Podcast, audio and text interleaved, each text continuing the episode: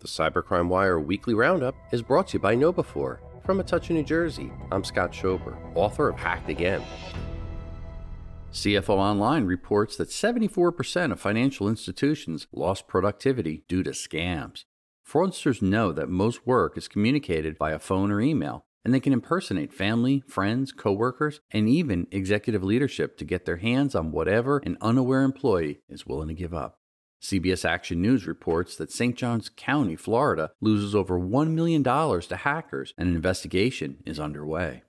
FreightWaves reports that Estes Express confirms it was a target of a cyber attack. Estes Express is privately owned and annual revenue is roughly $4 billion, making it the fifth largest LTL carrier.